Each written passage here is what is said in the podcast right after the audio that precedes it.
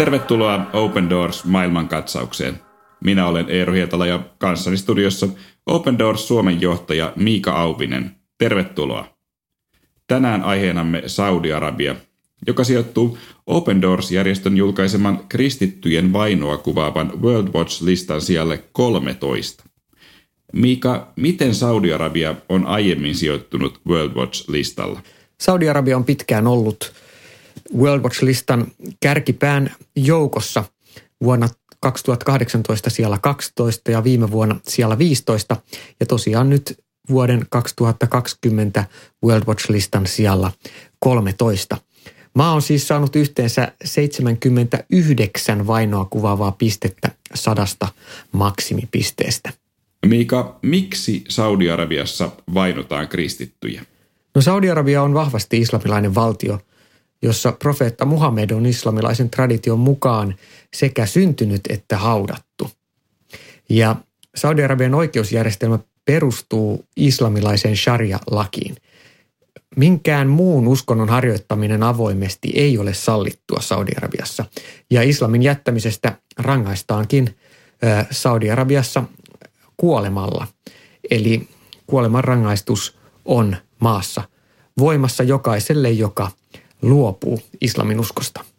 Saudi-Arabian listasijoitus World Watch-listalla on hieman muuttunut viime vuodesta. Miksi? Saudi-Arabian kokonaispisteet nousivat kaksi pistettä vuodesta 2019 tähän vuoteen. Open Doorsin yhteydessä toimiva World Watch-tutkimusyksikkö tosiaan pisteyttää kristittyjen uskonnonvapautta viidellä eri elämän osa-alueen sektorilla. Nämä osa-alueet on vapaus yksilönä uskoa, vapaus perheenä uskoa, yhteisön keskellä uskoa, yhteiskunnassa uskoa ja sitten seurakuntana tai kirkkona. Eli yksilö, perhe, yhteisö, yhteiskunta ja sitten seurakunta, jos sellainen kokoontuu.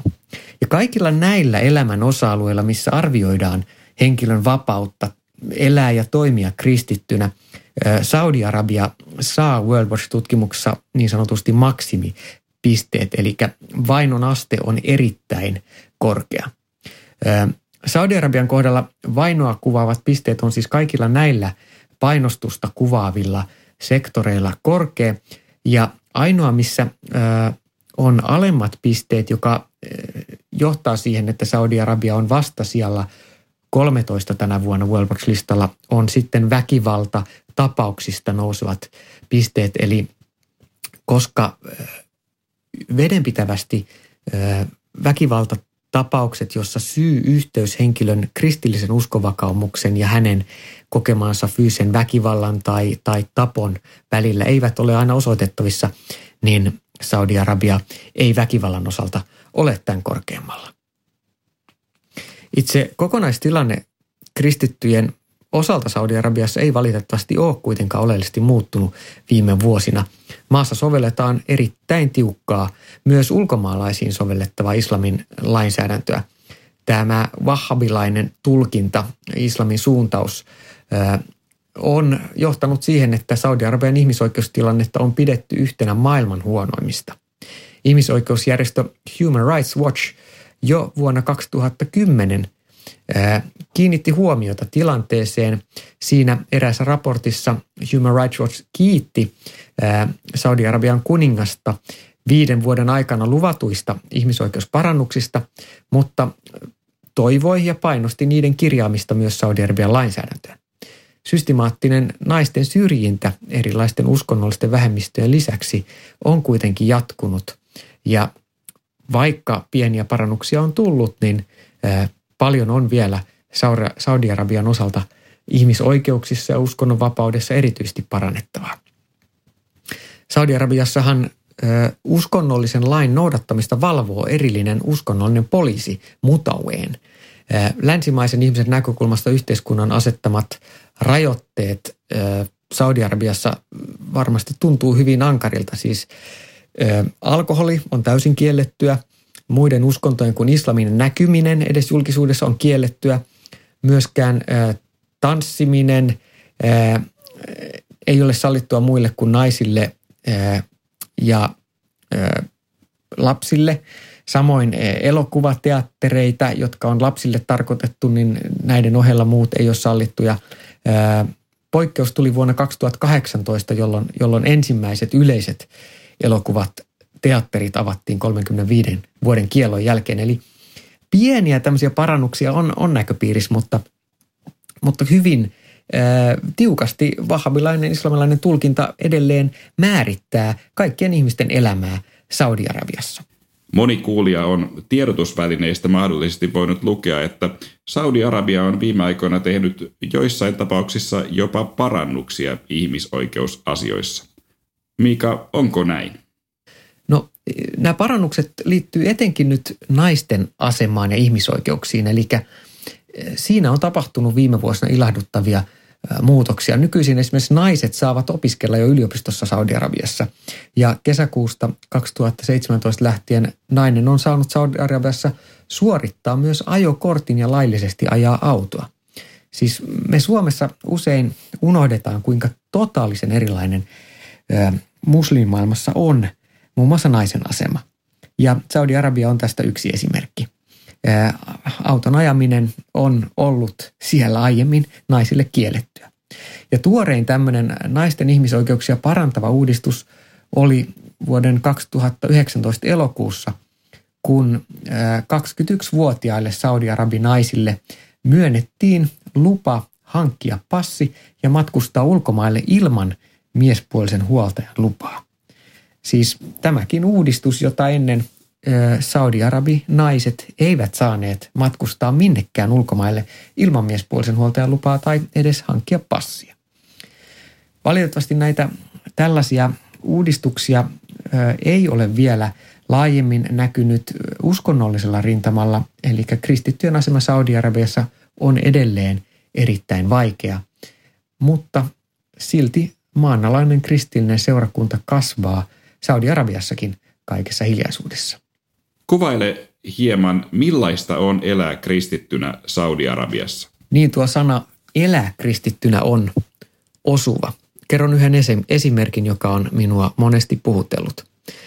Hieman reilu 20-vuotias saudiarabialainen yliopisto-opiskelija nainen Fatima löysi pitkällisen hengellisen etsikkoajan jälkeen Koranin innottamana yhteyden kristilliseen Jeesukseen. Hän tajusi ensin Koranista löydettyään Jeesuksen messiaana ja sitten tutustuttuaan kristilliseen raamattuun, kuinka erilaista Jeesuksen osoittama rakkaus on verrattuna kaikkeen siihen, mitä hän oli islamista oppinut. Hän oli toki kuullut ja oppinut muslimystäviltään, että kristittyjen raamattu puhuu Muhammedista, kun se puhuu Jeesuksesta, mutta hän löysi kuitenkin hyvin erilaisen sävyn Jeesuksen sanoissa verrattuna siihen, mitä Muhammed puhui Koranissa. Fatima löydettyään Jeesuksen ja otettuaan Jeesuksen elämäänsä herraksi, alkoi pitää blogia peitenimen alla Saudi-Arabiassa ja kertoi näistä elämänsä mullistaneista löydöistä hänen lukijoilleen. Erässä blogissa hän kertoo Jumalan rakkaudesta, joka ulottuu myös saudiarabialaisia kohtaan. Hänen bloginsa kirvotti usein valtavaa vihaa ja nettiraivoa häntä kohtaan. Eräs henkilö muun muassa kirjoitti Fatimalle tähän blogiin, että olet typerys, seuraa typerää ristiinnaulittua kirottua Jumalaa. Kenellekään saudiarabialaiselle ei ole ylpeyden aihe olla kristitty. Jos minä voisin, nylkisin sinut elävältä ja tappaisin sinut. Tämä oli siis erään Fatiman äh, nuoren äh, peiten nimellä blogia pitävän saudi-kristityn äh, saama vastine. Tämä Fatima kirjoitti henkilölle, joka näin kirjoitti vastauksen, vastasi, että minun pelastajani Herra Jeesus sanoo, että rakastakaa vihamiehiänne, jotka vainoavat teitä. Raamattu opettaakin, siunatkaa niitä, jotka teitä vainoavat, älkääkä kirotko. Ja Fatima jatko vielä, että tätä Jeesusta ja tätä kristillistä uskoa minä haluan edustaa. Ja siksi haluan myös seisoa tämän uskon takana kuolemaan asti. Vai jonkun aikaa tämän jälkeen Fatima jakoi uskostaan myös omalle perheelleen, jolta hän pitkään piti uskonsa täysin salassa jotta myös hänen oma lähiperheensä voisi tulla tuntemaan Jeesuksen omana Herrana ja vapahtajanaan. Tämä ei kuitenkaan herättänyt hänen perheessään iloa, vaan tämä Saudi-perhe oli erittäin vihainen tyttärensä luopumisesta islamista ja eräänä päivänä kun Fatima palasi kotiin, hän löysi oman veljensä murtautuneena hänen lukittuun makuuhuoneen sisältä ja tämä veli oli kaivannut esille Fatiman tietokoneen ja saanut sieltä auki kristillistä materiaalia. Ja veli raivostui niin suunnattomasti, että tappoi Fatiman siihen paikkaan. Siis hänen oma veljensä. Ajatellen tekevänsä palveluksen ja oikean teon islamin valossa. Eli kun kysyi Eero, että, että mitä on elää kristittynä Saudi-Arabiassa, niin tämä Fatiman esimerkki, todellinen tapahtuma, kuvaa kuinka Jeesuksen seuraajan Saudi-Arabiassa on oltava ei vain valmis elämään, vaan myös kuolemaan Jeesuksen tähden. No Miika, vielä loppuun haluan kysyä, onko saudiarabialaisilla kristityillä toivoa? Ajattelen näin, että toivo on nimenomaan siinä, mitä Jeesus sanoo. Hän sanoo, joka minun tähteni kadottaa elämänsä, on sen löytävä. Juuri näin uskon myös Fatiman kohdalla ja niiden tuhansien eri tavoin vainoa kokevien kristittyjen kohdalla myös Saudi-Arabiassa. Vaikka he menettävät paljon, he löytävät iankaikkisen elämän, joka viime kädessä on vielä paljon enemmän. Tähän uskon yhteyteen myös haluan Open Doorsin kautta osaltani olla rohkaisemassa meitä suomalaisia kristittyjä – uskoon, joka ei ole ainoastaan tämän elämän asia, vaan myös elämän ja kuoleman asia. Usko, joka kantaa yli kuoleman pimeyden. Ja jos sinä kuulija haluat tietää lisää, niin käy osoitteessa opendoors.fi.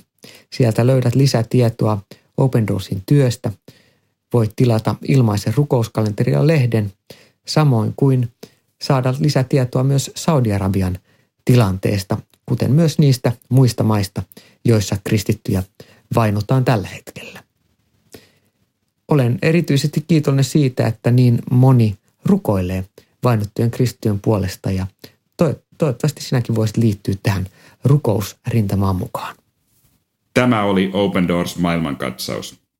Open Doors-järjestö tukee vainottuja kristittyjä ympäri maailmaa ja muistuttaa siitä, että kristityt ovat maailman vainotuin yksittäinen kansanryhmä. Open Doors julkaisee joka vuosi World Watch-listan, joka kartoittaa kristittyjen vainoja ympäri maailmaa.